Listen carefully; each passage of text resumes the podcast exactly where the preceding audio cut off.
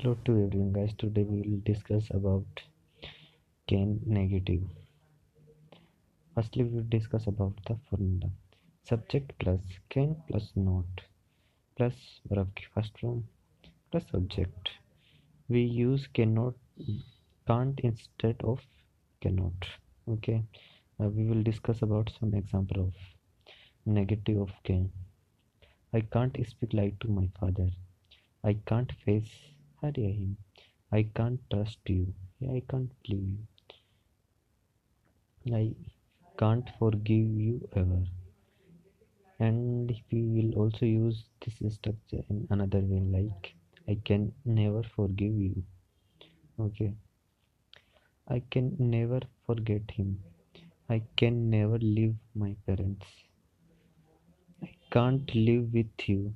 I can't live live without you okay that's it